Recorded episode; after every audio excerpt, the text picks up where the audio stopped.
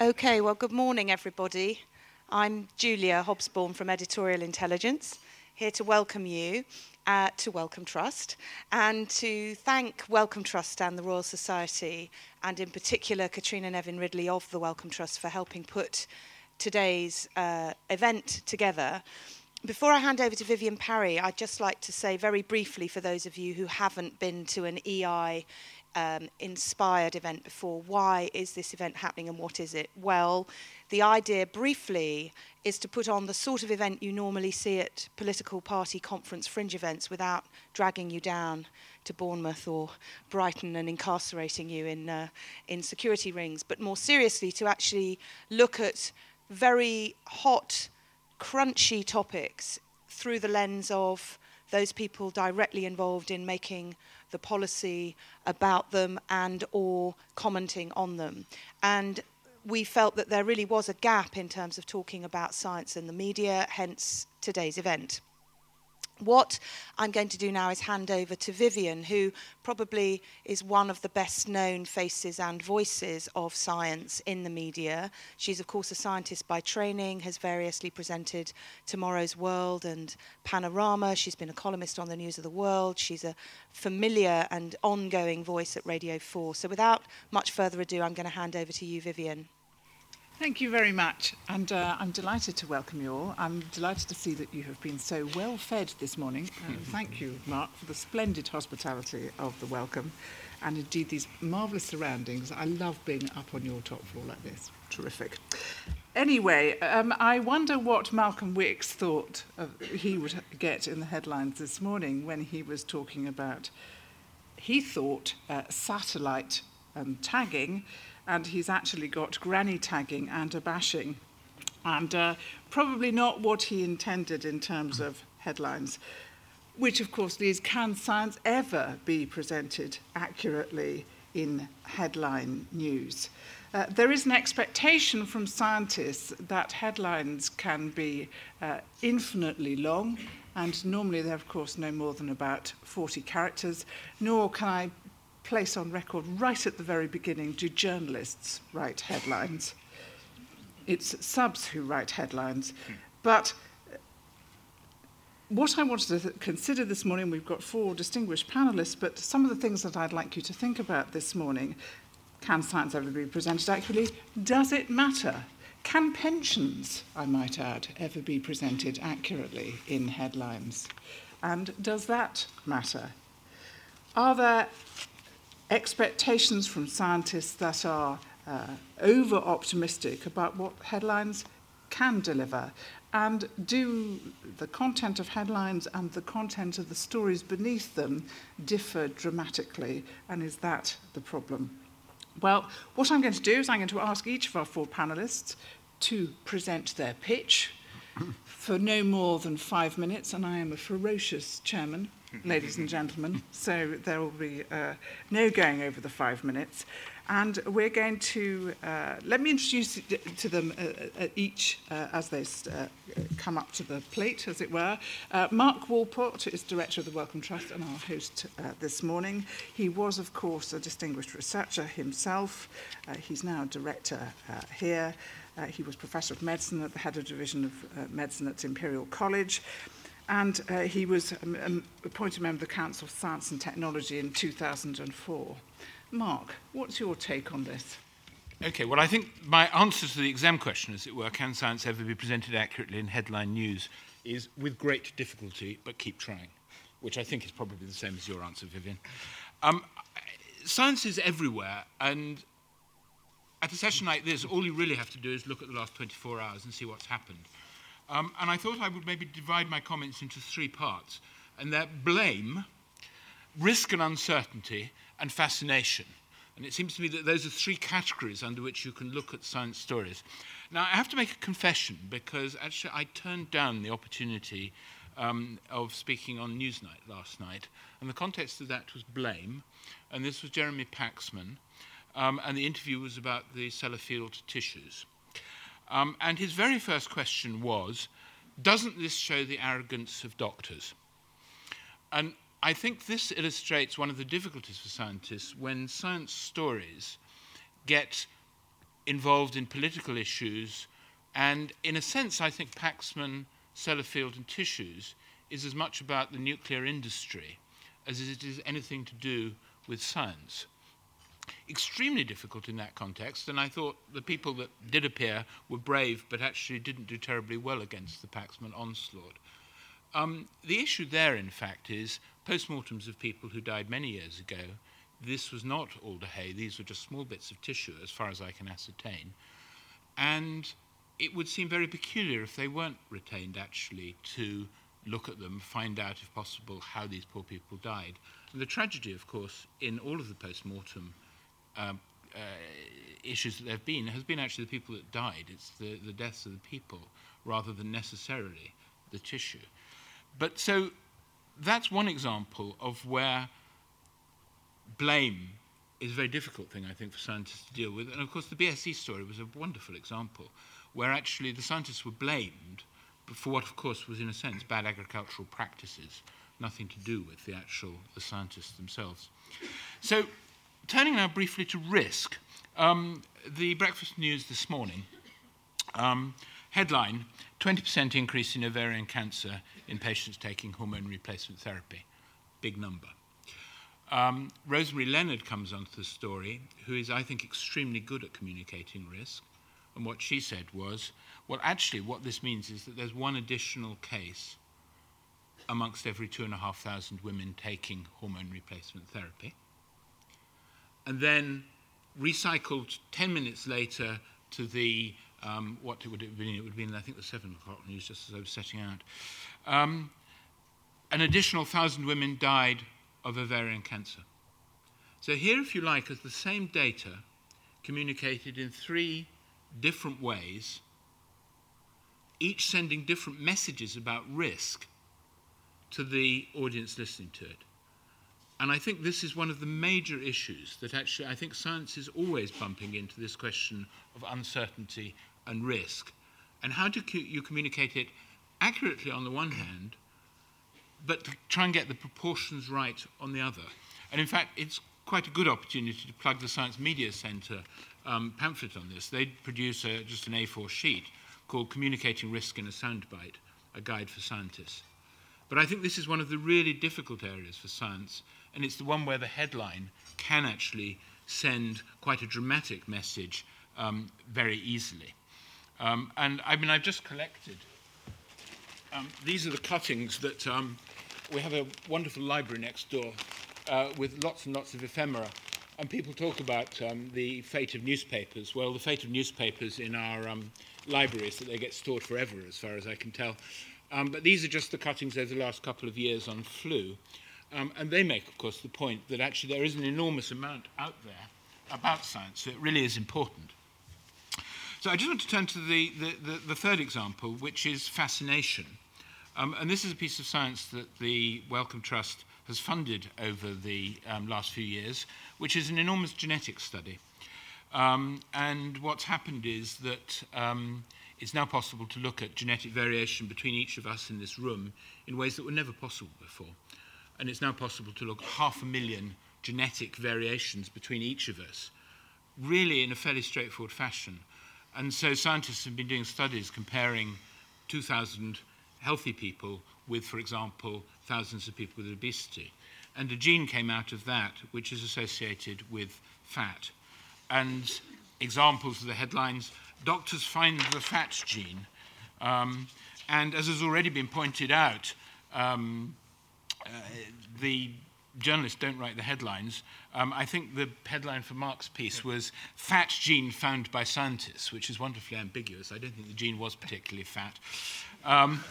And another example, the Evening Standard proof, there is a gene that makes you fat, not true, Millard. It's food that makes you fat.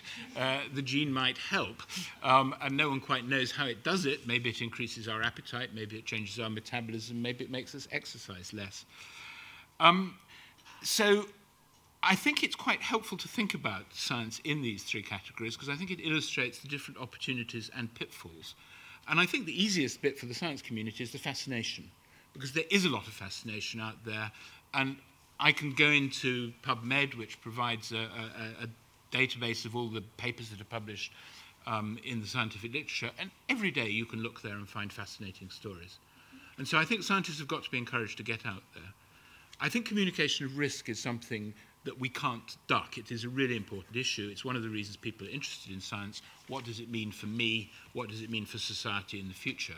And I think we've just got to work hard at communicating what are really difficult issues. And I think when it comes to blame, then I think we've got to learn to deal with the Paxmans of this world. But I think this is the most difficult area for scientists. And I did wonder in the morning whether I should have gone on Newsnight. And I sort of thought the answer to the question was, and I only realised it 12 hours too late, was yes, some doctors are arrogant, but then so are some journalists.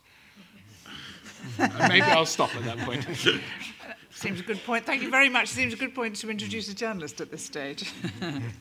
Mark Henderson is science editor of the Times. I'm delighted to say he's my colleague and much esteemed he is on the paper and indeed by readers as well. He writes the splendid junk medicine column in Body and Soul on Saturdays, which I think both irritates and stimulates in equal measure. He won the Medical Journalists Association News Story of the Year award in 2005. He came to the Times as a mere boy, as a trainee. Not from science, in fact. Not from science. Mark, can science ever be presented accurately in the headlines? OK, well, I think the answer to that is broadly yes, but probably not for the reasons that some people may think. I would agree with Mark as well that it's an extremely challenging proposition, but not one that's insuperable. What I thought I'd start with would be actually a slightly provocative statement about the media, which is that ultimately the media, in the final analysis, is not particularly interested in accuracy as a fundamental principle. Every media outlet, whether it be a newspaper or even a public body like the BBC, has a bottom line, which is to sell its product, not to produce an accurate product. Now, for a paper like the Times or an organisation like the BBC, accuracy is one of the tools that we use to sell the product, not a goal in and of itself. I think that individual journalists obviously do feel a great responsibility and a duty to get things right, particularly those working within a specialism such as science. I mean, I want to get things right, first of all, because I value it. Secondly, because if I get things wrong on a regular basis, then people like Mark will stop talking to me and I won't get stories so much anymore. But also because ultimately my readers value a paper like the Times and perhaps buy it instead of another paper because they like to feel that they can trust what's in it. They like to feel that they are buying a paper that's written by journalists who know what they're talking about, who don't sensationalise, etc., etc. But it is always important to remember that journalists aren't trying to be, well, that the media as a whole, certainly, is not a public information engine. It is about news. It's about what's new. It's about what's arresting, what's interesting, what sells newspapers. It's not the same as government information leaflets. It's not the same as being a platform for scientists to tell the public what they think is important and why they should know this and should know that. Now, although this is sometimes a barrier to accuracy, it's not an insuperable one, so long as people realise what they're actually dealing with in the first place and try to exploit this engine rather than fighting against it. There's no point sort of sitting up and thinking, well, can we change the media? Can we make it something that it isn't? You've got to actually work with it. I think Mark's example of Newsnight there is a good one in that respect. It's ultimately a neutral thing. The way that the media works, it's always going to be like that. It's probably pointless trying to change it. But it does explain some of the problems that scientists always complain about. Headlines, Viv has already pointed out that they're not usually written by the same people. There's often, as well, a process of negotiation with editors over stories. The fat gene story that Mark talked about is a good example with my own experience. I was very determined in the actual body of the story that we would not describe it as a gene that makes you fat or something like that. I was asked by the editor on the back bench who was putting together the front page, oh, can't we just call it an obesity gene in the intro? And I said, no, you can call it a fat gene in the headline because that's a kind of accepted shorthand for this sort of thing. And actually, I was even rather pleased they put the fat gene in inverted commas as well, which was a plus. But you sometimes have to realise as a journalist wanting to get things right where you have to row back and let the people who want to push things slightly too far get away with something in order to win the battles that really matter in terms of really explaining things properly. Other problems, I mean, there's a big tendency to report the scare, report the breakthrough, report the really arresting, really surprising research finding that may actually not be borne out in the long run. That's never going to change. News is about what's new. It's about what's arresting. It's about what makes you think, what's surprising, what you didn't know before, what stops you and makes you think, wow. The problem with that, though, sometimes is that very often studies that come along later that actually show that the sensational first story was perhaps not correct often get overlooked. Actually, in my column this week, I've been writing about just such a case, which is SSRIs, antidepressants. You're all familiar with the bad publicity that SSRIs have had of late. There was actually a study, a very interesting, very, very good meta-analysis that was published in JAMA this week, which looked at, I think, 27 studies and found that actually the risks of teen suicidal thoughts on SSRIs were actually much lower than has previously been reported. That story didn't get reported anywhere, largely because the negative finding to something that fits with a good narrative is and a narrative about over-medicalisation of mental health and so on is something that's a very difficult sell. It's always going to be that way. I'm probably going over time here, so I think just one more point really is that the best way to deal with this to deal with the situation as a community is to remember that most specialist journalists are on your side. They want to get things right for all manner of reasons, even if the bottom line is selling newspapers. But the best way to do that is to be available to help them. If you don't talk to people, you have no chance of influencing what appears. And I think that's as important a lesson as any. Thank you very much indeed, Mark. Now, let me turn to Martin Rees. Lord Rees, of course, very well known to you as the president of the Royal Society and as very distinguished cosmologist and very splendid author, actually. Many lovely books, which I commend to you. So you come to us really from the higher planes of science. Can science ever be communicated in a headline? Well, sometimes a headline is better than the article. And let me quote my favourite headline, which was stimulated by a talk given by the former Archbishop of York, John Habgood, who'd started life as a scientist at the British Association. And the headline was, "Monkeys may have souls, says primate." And that was the Daily Telegraph, I think, not the Times. Well, it is a challenge to distill and interpret science, and skilled communicators are more essential than ever, and I agree with what the two Marks have said already. In fact, newspaper articles and broadcasts about science deepen my respect for the journalists who prepare them. I find it hard to explain in simple language even something in my field, which I think I understand well.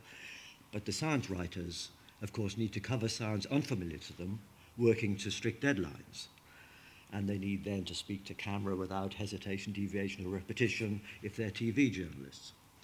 And, of course, these journalists do face frustrations because if a topic gets to the front page, it's hijacked by other more general journalists who don't have a background in science. And of course, few senior editors or gatekeepers in the media do have a scientific background, and that's one of the problems.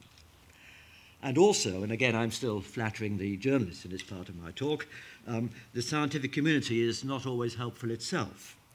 Some scientists are uncommunicative, and others, I'm afraid, do hype up their own contributions.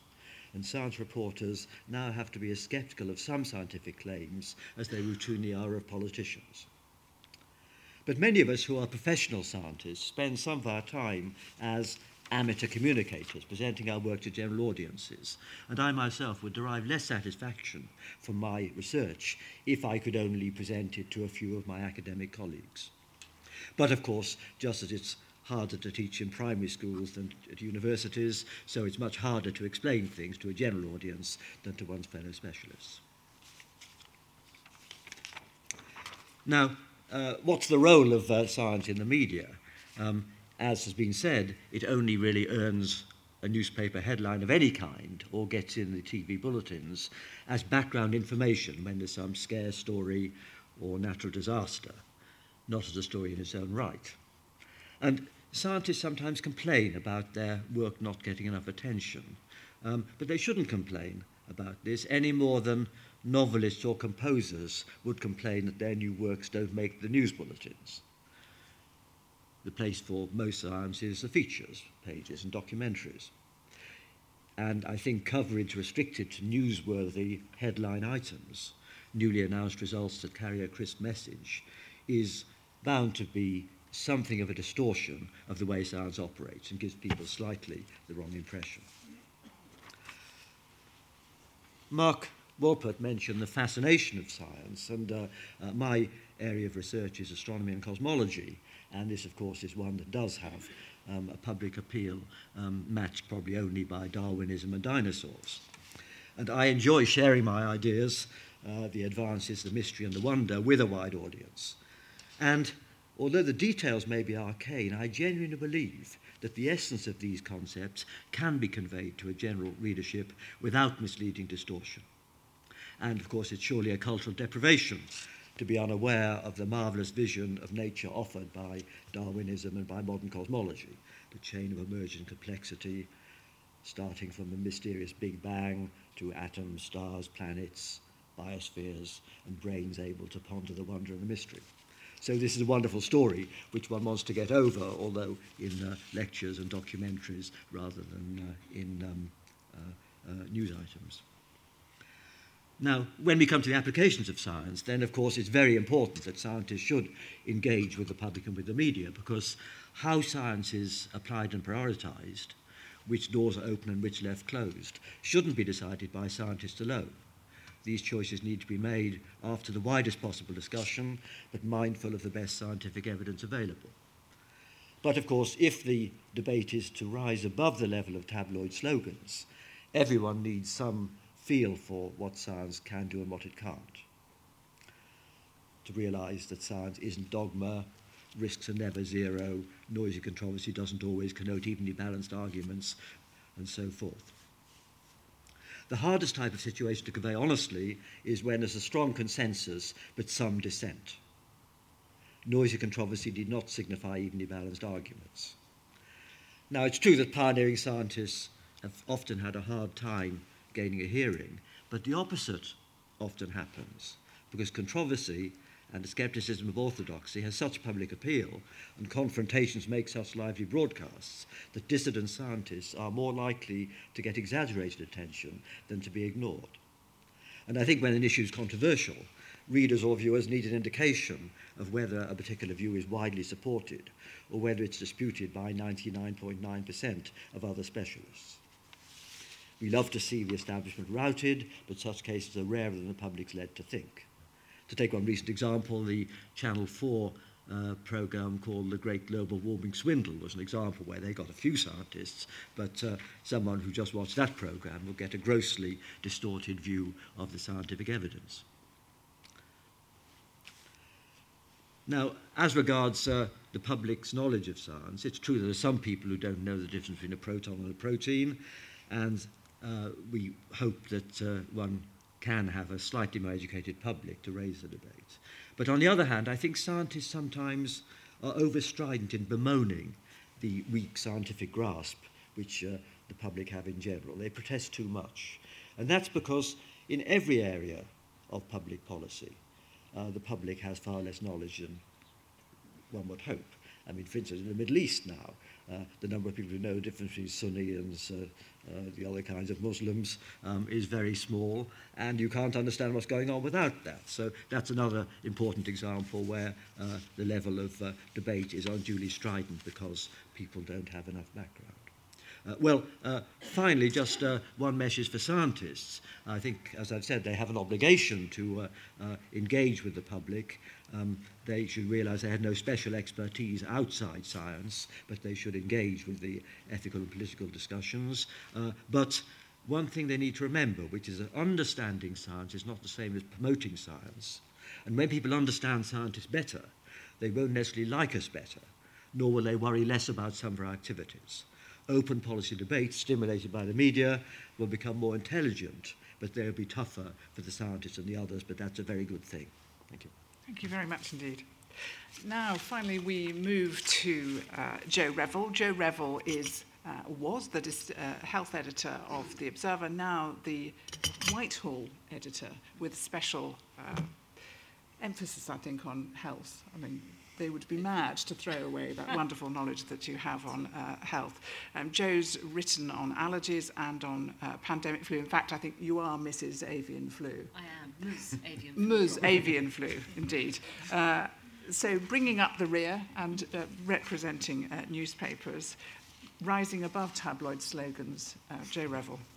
Thank you. Well, I won't talk for too long because I think so much has been covered already by the other panellists, and I would endorse everything, particularly what Mark was saying about the role of papers, which may not be to inform, it may be more to entertain and surprise, and that's where the difficulty lies, of course. I think you can get science presented accurately in the headlines, but it's difficult. It's jolly difficult because there are so many people on a newspaper that have an input into that story. And I cannot tell you the number of times I've had to explain that bacteria is not a virus and that a vaccine is Tamiflu is not a vaccine, for example. Just a basic understanding of science, which is not there for most people that work in the media. And therefore, you end up acting as a kind of trying to be a guardian or custodian of the facts. And a lot of my job, and I don't know how this is for Mark, but it's actually knocking down stories that come in via the news desk and others and saying, no, that's not true, ignore it. And they then go, well, what are you going to do then? What's your story? What have you got this week? And you then have to find something even more exciting than a story that says that homeopathy will cure cancer or something. So you have a very strange role on your paper, and the reason why headlines why headlines can be wrong is because there are people who don't fully get the story, or because you may not be in the office that day when the headline's written and you can't see it going through. There are lots of ways that errors can creep in. I think a political editor once said to me that politics is so sloppy and messy and difficult, and he saw his job as taking a very complex, messy story and shining it through some kind of prism to end up with a distilled version of that story, which would never, ever tell you the whole story, but if you were lucky, would kind of carry the essence of it. And I think that's what a lot of us try to do. And I think one of the good things now is that with websites, for example, with the Guardian's website, there is now an ability for a lot of journalists to write at greater length on a story. So even if you only get 800 words in your own paper, you can maybe get a much longer piece on the web for people who do want to know more about it. I think all of us that have been through the whole debacle over MMR feel very frustrated and very disappointed at times at how things work out and how the media just sometimes latches onto stories, certain parts of it anyway, and will not let go, and it's always going to be there. And the best you can do is, within your own organisation, try and put what you see as the truth, as the other side of the story. But as I say, I think it is a difficult and a messy business, and people often don't understand that. Okay, thank you very much indeed. Now we're going to come to the audience. Now I should say at this point that this is on the record because it's being podcast. And we're going to be sending the link to everyone who's attended here today. So just remember that in your questions and answers. Yes, of course. It told us too late. Told us too late, says Martin. Right, okay. Just let me start things off but by asking perhaps Mark, when he's finished his pouring. Finished. Just bringing it back, does it matter? Does science have a particular, is it science particular in its need to be represented accurately? I mean, you wouldn't make the same case, for instance, about pensions, or why is it that scientists make so much fuss about science in the headlines? Because I think it needs to be represented accurately if it has an implication for what someone does. And so MMR is the classic example of that. If as a consequence of inaccurate or wrong science, people stop vaccinating their children against MMR, then we have measles outbreaks. So it's important in a situation where someone will do something as a consequence. But more important than pensions? Well, pensions may be equally important if someone is going to do something as a consequence. So, I mean, I think it would apply to anything where if actually... I think what's sometimes forgotten is that the media has the potential for harm to flow. And harm, as you say, can flow in the context of pensions, it could flow in the context of investments, what people do with their money. There are all sorts of situations.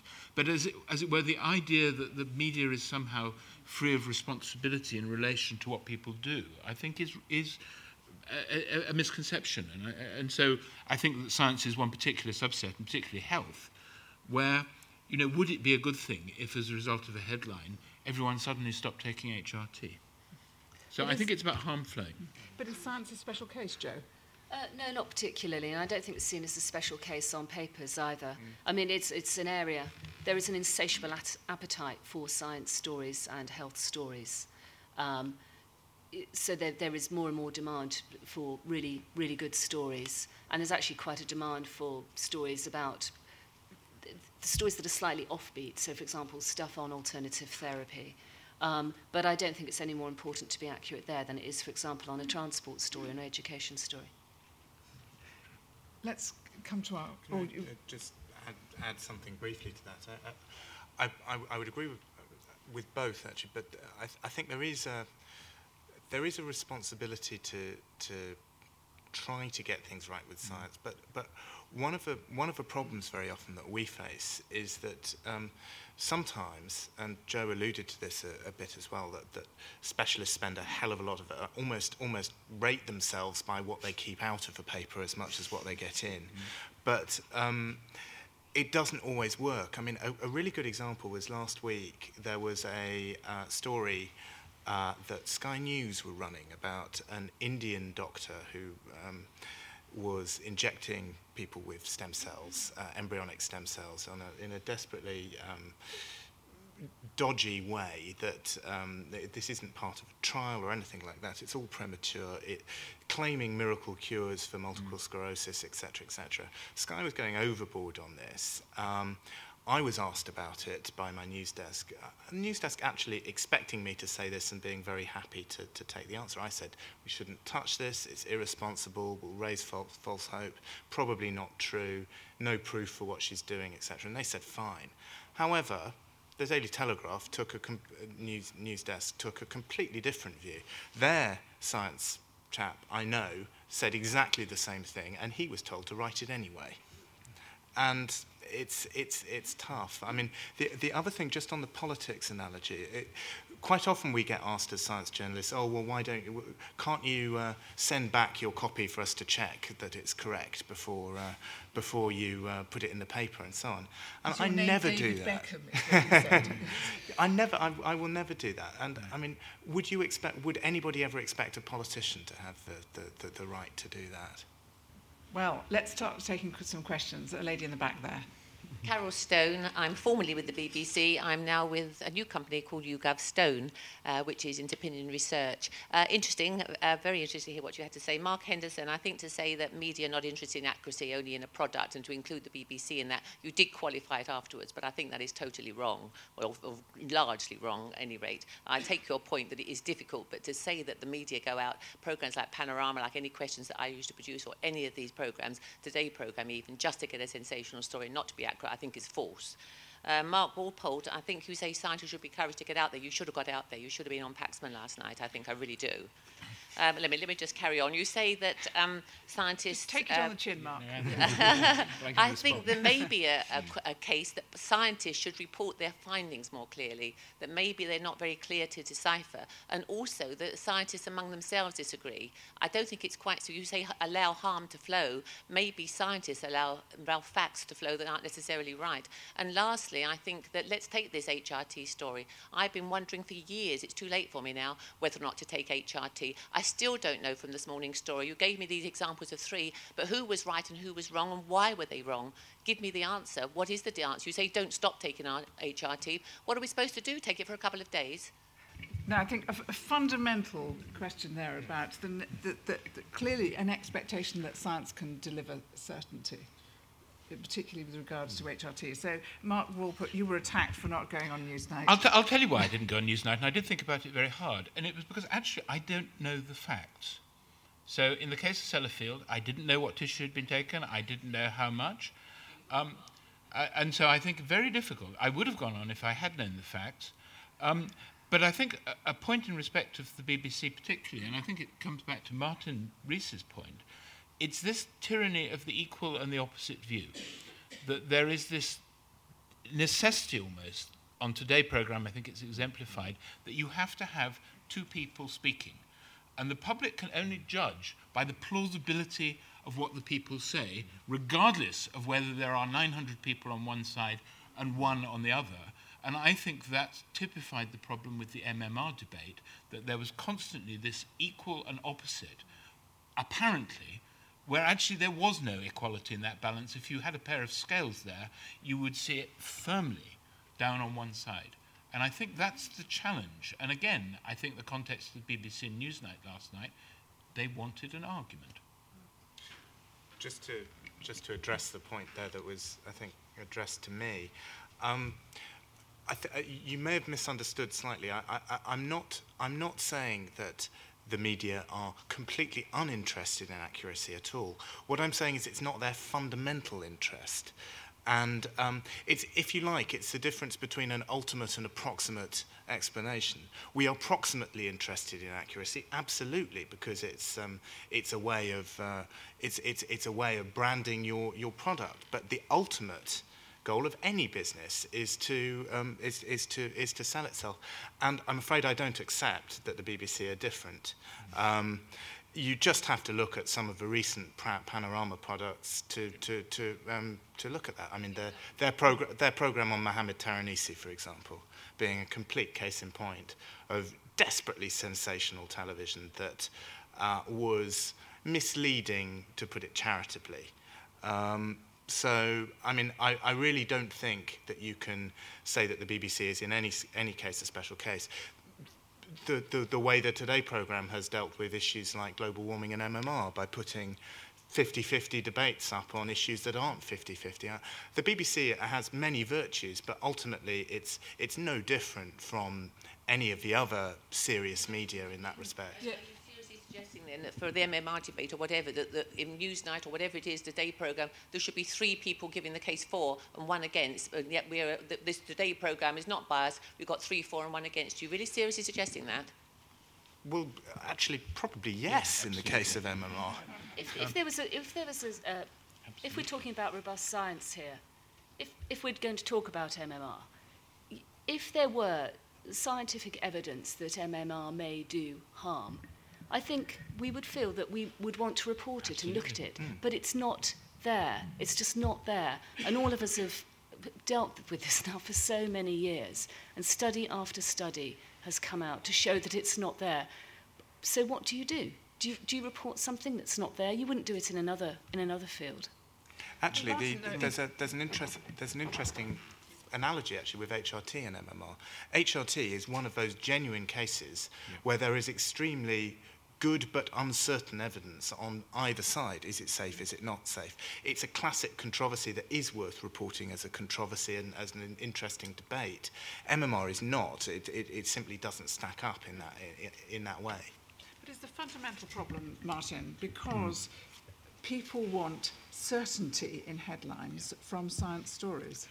I think so. I think they don't realise that the normal situation in science, if it's a fairly mature subject, is that there is a fairly strong consensus, but clearly it's not certain. But that the views of the collectivity of experts are on one side, and that's hard to get over. You don't have to be dogmatic, we may all be wrong, but on the other hand, you want to say that there is not an evenly balanced argument. And going back to the BBC, I've twice had the experience of being asked to be on the Today programme. I said yes, but then I found the invitation withdrawn because they had thought I wanted to rubbish the other speaker. And when they found I agreed with the other speaker, they didn't want me anymore. So that's just an example of how their concern is for balance and making a debate even when there is a real consensus. This lady in the front here. Lucy Neville from Tesco. I wanted to actually be a bit more positive.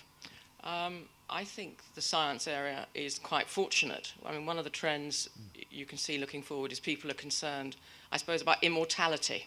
So they're really interested in stories about health, stories about climate change, stories about safety, all areas where, you know, scientists have got a lot to offer.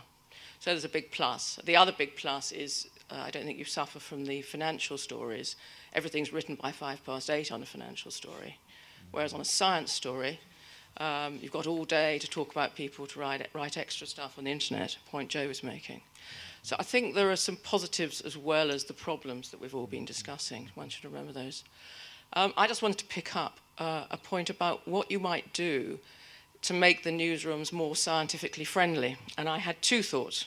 I think one goes to the school curriculum, which is rather a long-term build, but certainly on something like risk, listening to Martin, I do think we could do a better job on risk in schools. I mean, people just have no idea about the difference. You know, is it more dangerous to go skiing or are you, or to get, you know, go to hospital and get MRSA? I suspect you're very unlikely to get BSE. People just haven't got any idea at all, and I just think the maths or some sort of curriculum could do something about that, not just briefing for scientists through the Royal Society or whatever. The other thing that occurred to me from what Jo was saying is, what about a sort of scientific misbriefing? If we had the problem you had, one would sort of try and put it into the induction for the editor, as it were, so that at least they're beginning to understand some basic facts. I mean, small things can actually make quite a little bit of difference. That's an interesting view. Mark, scientific induction for the editor of the Times. Nice idea. Will it ever happen? No. Ultimately, it's very difficult. I mean, it's a fact of life that most people who go into journalism are humanities graduates, including myself, as that happens. The number of people on a newspaper or in a media organisation who instinctively understand science is always going to be very small. I suspect it's because the kind of people who get attracted into the media in the first place tend to be more like that. I don't know. I mean, that could be something that could change over the long term. It would be nice if it changed over the long term. I don't see anything like that happening imminently. And I think journalists are tremendously proud people as well. And if you try to say to them, you need to be taught to do this, they're going to rebel against it, and it'll probably actually be counterproductive. And I might add that you haven't done so badly from your O-level science? Yeah, GCSE. GCSE, yeah, but Martin, can I come to you about this question about educating people about science? Because, of course, one of the problems is some of the major headlines are coming with new science, which couldn't reach the curriculums. Yes. Right. Well, first, I think it doesn't matter at all that the journalists are not trained in science, because even a scientist is fairly lay outside a special area. And so I think it's no accident that many of the best science journalists are people from a humanities background. I think that's fine. But regarding education, I agree with you that most of the science is not the traditional curriculum. And that's why this GCSE, which has been controversial and has been attacked by some people like Richard Sykes, has been supported by the Royal Society and other bodies, because for those who aren't going to go on to be professional scientists, it does give them a flavour of the way in which science increasingly is going to impact on their lives in the 21st century. And could I just make another point regarding risks? It is true that the public has a very distorted perception of relative risks. I mean, they over-worry about, say, rail crashes, carcinogens in food, but they're in denial about much larger risks. I think that's a real concern. Yes, 20 a day smokers who complain about organic food. Mm-hmm. That's the one that gets me. Yeah. In there. My name's Claire Bith and I'm from the Science Media Centre. It's our major role to get the views of scientists into the news media and into the headlines. I wanted to make just a quick comment on debates like MMR, where you've got two people with opposing views. I think there's great benefit from having scientists who are used to dealing with the media who can say 99.9% of my colleagues believe that MMR is safe and that your child should be vaccinated. There are people who don't believe what I'm saying, but 99% of clinicians do. More generally, I wanted to ask the panel a question on medical breakthroughs. We deal with quite a lot of clinicians who, after they've spoken in the media, they'll get a deluge of patients getting in touch saying, we want to know about this breakthrough. We think you've got a cure that we can we be on your trial? I wondered if you've got advice of how to avoid hyping medical papers or research and avoiding getting the breakthrough headline, and also advice to scientists who may have done something very interesting and exciting but are asked how long away the medical cure is. So they're always asked, you know, is it going to be 5 years, 10 years? And they say it could be 5 years, it could be 20 years, and obviously what gets reported is the 5 years. So I just wanted to get your opinions on that. Now, I will confess that on Tomorrow's World, A, we were banned from using the word breakthrough, but B, we talked about how electric cars would be ubiquitous in 5 years' time, for 30 years, without anyone ever rumbling us. Jo? Yes, that breakthrough word's hard. In terms of clinicians being inundated with patients who then want to know about it, it's difficult because within your story, I can write, you know, that this therapy is not likely to be available for at least 5 years. That may or may not survive into copy because the subs may think the story's too long and simply cut that bit out. And that's part of the sloppiness of the whole thing. I mean, the other thing you can sometimes do that helps, I think, is to say to the clinician themselves, look, you know, this is a good story, you're likely to have a lot of calls from it. Have you got an email, or have you got a system for dealing with those patients, or have you got a website that we can refer to? So that what really helps is for the patients themselves to be able to click onto a website and for the doctor or scientist to have written a piece themselves about it and explain whether or not there's a trial going on and what's happening. And again, that's another area where the internet really helps, I think. And Mark, in a past life, your work absolutely. On rheumatology generated just those sorts of headlines. Yes, I mean, I think that the issue here is that if there's no impact, there's no story. And so this is a problem that one has to live with. And in my past life, yes, I was absolutely used to people coming into the clinic and brandishing a newspaper cutting about some notional breakthrough. But actually, you just cope with that. It's a good way of talking about the subject more generally. It's a good way about explaining about science in relation to illness. So I think it's just something that we have to live with and manage. And I think if you look at the coverage of that gene associated with an increased risk of obesity, it got it just right, actually.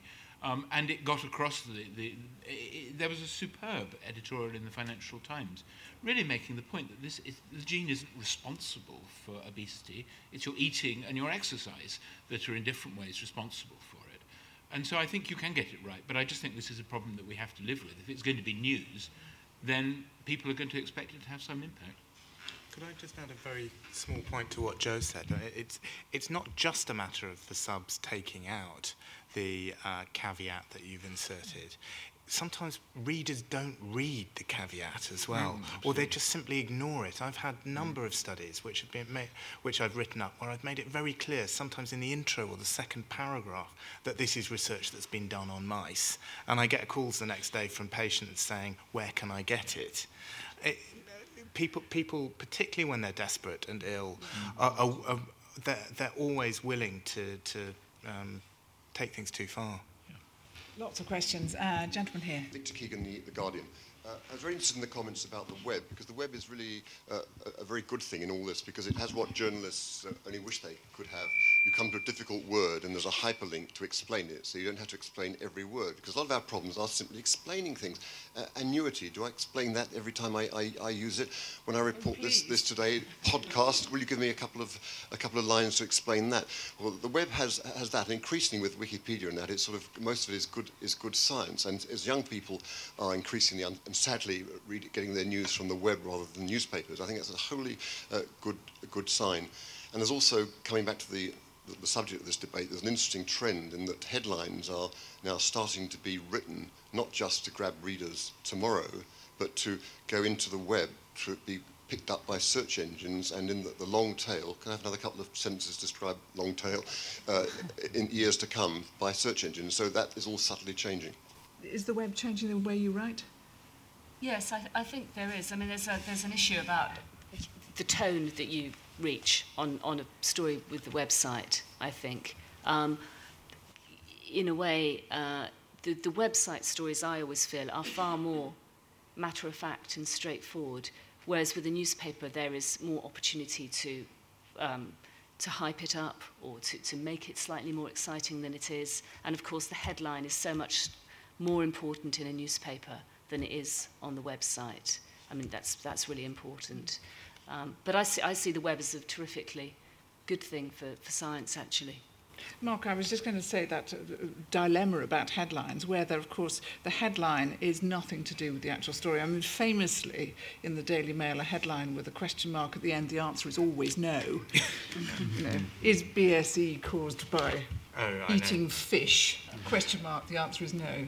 It's very difficult, the whole question of headlines. I mean, I've started to, if I think a story is particularly sensitive, to keep a close eye on the sub who's writing the headline. But even then, you can't always win.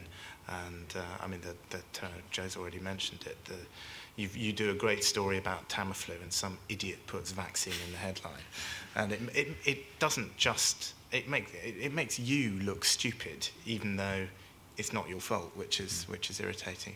In terms of web, it's difficult. It's too early to say that it's massively changing things. I think it will more and more, and it's difficult to say how at this stage. I think one of the things that's going to make everybody a lot more careful, and actually is a way that's going to really improve accuracy, is more and more papers now, we certainly do it, have a forum at the end of every article for people to feed back and put comments in immediately. And certainly, even if that's not a possibility on your own paper's website, you can bet if you've got something seriously wrong, it's going to be torn apart in blogs all over the world within 24 hours. And that is an incentive to get things right that's a lot tougher than the reader's letter in a lot of ways. But it's also, I should say, an incentive not to write about certain subjects which are particularly prone to polarity. Where have we got our next? Dr. Simon Festing, Director of the Research Defence Society. It's a twofold question. Firstly, do you think there's been some signs of improvement? Because if I think back maybe 3 to 5 years, BSE, GM crops, MMR, seem to be so many problem issues. In my own field, the use of animals in research, the headlines were pretty negative, but now it seems to be a lot more positive, or I struggle to think of so many problem areas. And secondly, do the activities of lobby groups or groups designed to try and help this issue, like the Science Media Centre and Sense About Science, do they have any impact, or are they just so small in a big field? Let me ask our scientists. Martin. Yes. Well, I think you're right, there have been positive gradients due to the bodies you mentioned, but I think also the scientists are sort of more sensitised to what are going to be the issues. We all know that GM crops was handled very badly in the UK because opinion got polarised, commercial interest came into the game before there was a proper debate, and certainly if you compare what's happened for the stem cell regulations in this country and what the Royal Society has been trying to do in nanotechnology by engaging with the public before it's crucial, I think that's been helping to raise the level of debate, but I think it's important that we keep the gradient positive because there are more and more issues in science that are going to engage with the public and involve ethical concerns, and so I think it's very important. But I think the organisations like the Science Media Centre, Sense About Science and your own organisation have been very helpful. Mark Walport, the bad days of MMR over? Are we getting that in the media? I mean, I think that we're going through a better phase, but I wouldn't say that we should lose vigilance. I mean, it seems to me there is a sort of hero to zero point in each of these stories, and I think in the animal world, as it were, the digging up of that body in connection with the Darley Oaks farm was one such tipping point where I think the public revulsion was such that finally everyone, including the media, lost patience. And I think similarly with MMR, there suddenly became a point at which it really was apparent that the evidence was overwhelming that MMR was not associated with autism. And then, in fact, suddenly the protagonist there went from hero to zero. But I wouldn't say this couldn't happen in the future, and I think it's bound to. I think from a media perspective, certainly within my own newspaper, it has definitely got better within the 6.5 years that I've been doing science. Some of that is. Is there a connection? So we wonder. Well, I was no. What I think has made a big difference is I think that I think news desks, or certainly my news desk, have become a lot more responsive to listening to what specialists are saying in science. I think they were stung a bit. I think that there's a perception that they got things like MMR wrong and that they don't want that to happen again. I think it also helps. I mean, at the moment, we've got 2 former health correspondents on the news desk, so they know what it's like, and that helps a lot as well. Can I take a question from the front? Hi, I'm Nick MacDonald. I write on innovation for the national and business media.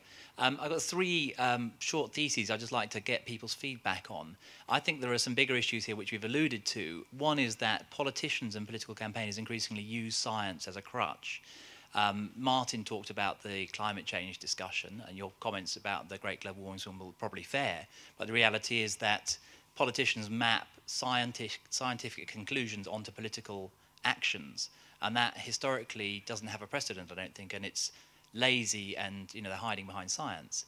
Even in the 80s, gay campaigners, when there was a gay gene identified, would say, well, homosexuality is just natural, rather than fighting for gay rights. So I think that's a problem we have. Secondly, as Jo indicated, people are increasingly obsessed with their own personal health, which is, a very modern phenomenon.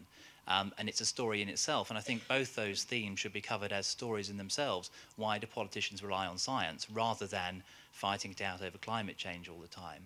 And the third thing is people desperately want to believe in something today, and science has the sense of truth that, we can believe in something. It used to be religion, it used to be socialism and conservatism, and science is a crutch for people's belief, and we need to address that. And the fourth area is celebrity, which is increasingly associated with some of these health and science issues, and I think the Science Media Centre produced quite a good publication about that a while back, saying to the media, when celebrities endorse something, look at the facts behind it. But are the bigger issues that in fact we should not be debating the science, but the way in which the science is used in politics, particularly. Well, I think there was subject for about 4 hour-long debates in that. Yes. Martin Rees. Well, first comment, which relates to the last 2 questions, is I think actually we should give some credit to politicians, because I think it is fair to say that the amount of science involved in political rhetoric under this government has been higher than under previous governments, understandably because the issues are higher on the agenda now. So I think we should give some credit to politicians rather than the negative spin which I think you were putting on them. Regarding the need for certainty and belief, I completely agree with you, and that raises another issue, which is how strident scientists should be in rubbishing pseudoscience like homeopathic medicine, astrology, etc. There are different views on that, you know, but maybe by rubbishing them loudly one sees them out of proportion, or maybe we should. But I agree with you that there is a need to believe in something, which is why, of course, people aren't prepared to accept that there is an uncertainty, even in scientific areas where there is a strong consensus. Mark Walport, hijacking of science by lobbyists, bearing in mind that we actually have an MP, Evan Harris, but who I will ask to respond in a moment. I mean, I'd have to disagree with you. Surely science conclusions mapping onto policy is an extremely good thing. Policy based on evidence must be the way forward. And so I'd much rather have policy based on science than policy that ignored science. Evan would like to respond to that. I was going to say that, actually, so I'll cut short my remarks. I just want to say two other things, though. First, I think it was Sense About Science, not the Science Media Centre, that did the celebrity thing. So on a quick fact check, we ought to make that point. But on the initial question, Vivienne, that you asked about why is there a need to get accuracy in science where there isn't necessarily in other areas like pensions? I mean, I think there is... No, I think my point was, is science any different from a subject like pensions in its... quest for accuracy. And you got answers in the end that said no, because if people are going to act on it, there ought to be accuracy. But I think there is a difference. I think your question could have been answered to say, yes, there is a particular onus on the media to report science in a way it might not report other non-science policy issues where people might do the wrong thing, invade the wrong country, that sort of thing on the basis of it. And that's because I think science... The whole nature of science its method needs respect in a way that ideologically driven policies that have an ideological, economic or political, you know, what does the public want component doesn't deserve. And that's why I think scientists and others are extremely frustrated when scientific findings just get the same treatment as have the same inaccuracies or bias reporting as policy. I do both, and I'm much more frustrated when scientific stuff is misinterpreted. And finally, on the question that was just raised, it is a good thing that politicians say that they have science behind them, because that allows a test to be made. And if they so it's not a free call. If they live by saying it's evidence-based, they should be able to die by it being evidence-based, which is one of the reasons why the Science and Technology Select Committee, on which I serve, argued very strongly that when politicians say something's evidence-based, they must provide the evidence for which it's evidence-based and have that audited. Otherwise, it just, as I think the questioner was saying, it just cheapens the language of what's scientifically evidence-based. Thank you very much. Can we go to this lady in the second row? Jo Tanner, Coalition for Medical Progress. My organisation deals primarily with communicating why animals are used in medical research to the public, which is not an easy task, especially as I think it was Mark pointed out, that most news stories have to have a hook, and most of those hooks tend to be negative, you know, whether it's the closure of Darley Oaks guinea pig farm, whether it's grave robbing, whatever it is, that tends to be the only way that strong messages, positive messages about animal research can come through. Yes, we're trying to break into the features pages, but I'd just be interested to hear from the panel exactly how good news and general information for the public can come through without it turning into an advertorial. Jo, can we turn to you on that? Yeah. In terms of using animals in research, I think it's very difficult, particularly because you've got scientists themselves who, when you go and interview them, say, you mustn't write that we've used mice in this study. And that's obviously because they don't want their own staff attacked.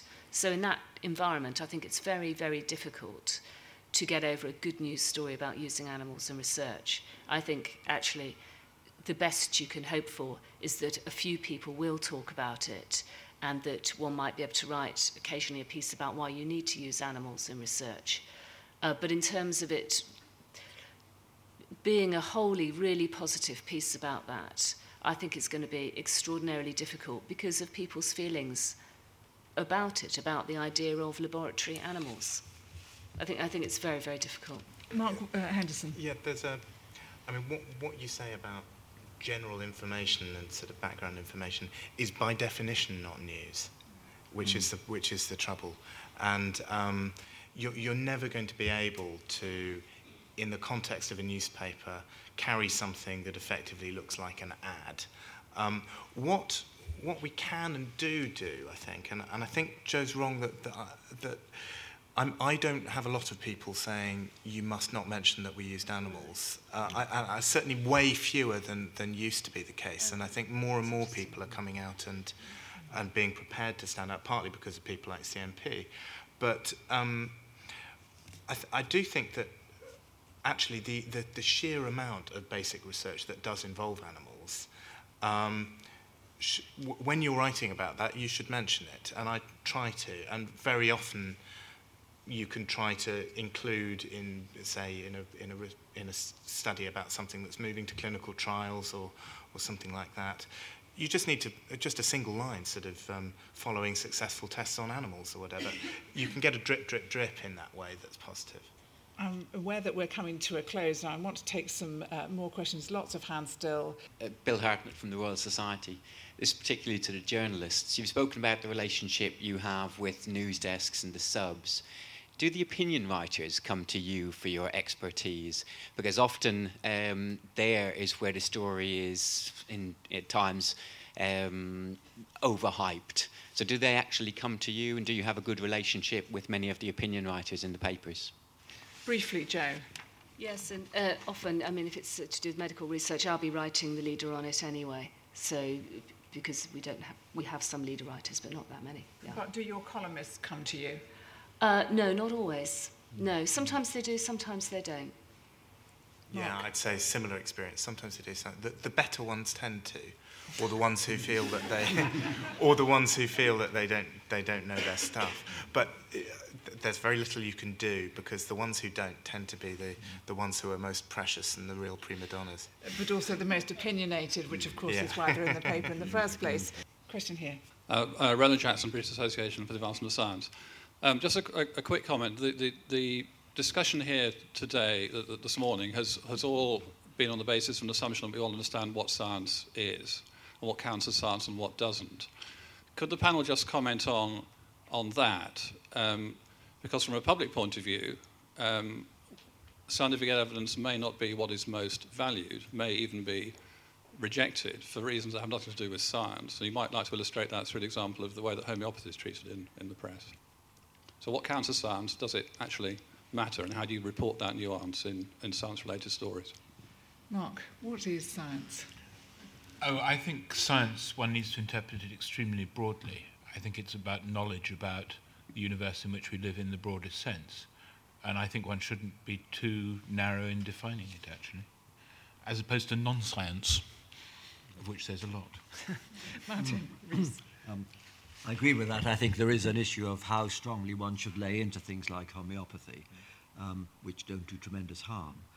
But I think we also need to bear in mind that there are very few issues which the public is concerned with which are just science. They all have political or ethical aspects too, where the scientists don't have special expertise. So we've got to accept that the issues are always wider than a purely scientific one. Is there a lot in cosmology of people with non-science views? Because, you know, the evidence base in cosmology is... Yes. Well, it's best it was. Of course, if people have misperceptions about cosmology, it's not as dangerous as having misperceptions about miracle cures. But, of course, there are many people who do have them. In fact, I get letters from lots of people who've got the answer to the universe, and my technique is to get them to write to each other. And sometimes they hit it off with each other. Other times you get a letter from both saying, "Why did you tell me to write to that nut?" So there are lots of misperceptions there. And I should say it is good that there is public interest in subjects which are purely cultural, like cosmology, Darwinism, consciousness, etc. Indeed, those are the areas where there are the most books, and we should bear in mind, as I said at the beginning, that the role of science is only in the headlines when it has direct impacts on everyday life. It's in documentaries, and even better in books, if it's a serious issue where the author can actually get his or her views through undistorted by sub-editors and all the rest. We're going to take one last question. Hi, Tara Walmsley, University of Edinburgh. My background is experience which has included working on dailies as well as a Sunday. So it's probably more of a question for Jo about Sunday newspapers and sort of the tenet that some people think that their stories have more holes in them than fishing nets. I'm now in media relations sort of at the other side, and when the experts are talking to the Sunday, it's obviously very much an issue that Sundays are going to, not necessarily yours, but Sundays will sensationalise. Journalists go in on the Tuesday, they've got an empty slate, they're cold calling, so they tend to think of an idea or latch onto something and make it stand up. How would you say to deal with scientists and put them at ease, or how that they should handle Sunday journalists and Sunday journalism? One of the problems, of course, is that all the journals are embargoed for daily papers, so one cannot run the story until the Thursday or the Friday. So what you're trying to do is, on a Sunday paper, is scrap around for something that nobody else knows about and is going to come out shortly, and you're actually asking the scientist or the doctor to tell you about it, often before it's appeared in publication. So it's very, very difficult. And one thing some of the Sunday journalists have tried to do is go to, for example, universities and say, if you're doing an interesting piece of work, put it together and talk to all the Sundays together about it and have a press conference and handle the event yourselves in that way, rather than giving it to a daily and seeing it sort of compete with everything else that's happening in the day. But it is very, very difficult, because, again, it comes down to what the individual journalist is prepared to do in terms of hyping or not hyping a story, and what your news desk basically wants from you as well.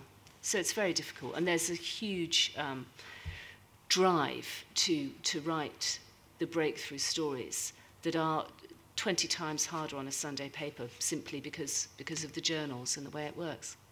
Very briefly, Mark, would you advise the scientist to talk to a Sunday newspaper? What do you think? And on that sound piece of advice, I think we'd better close. So I'd like you to thank your panel, Mark Henderson of the Times, Mark Walport, Director of the Wellcome Trust, Jo Revell, Health Editor of the Observer, and Lord Rees of the Royal Society.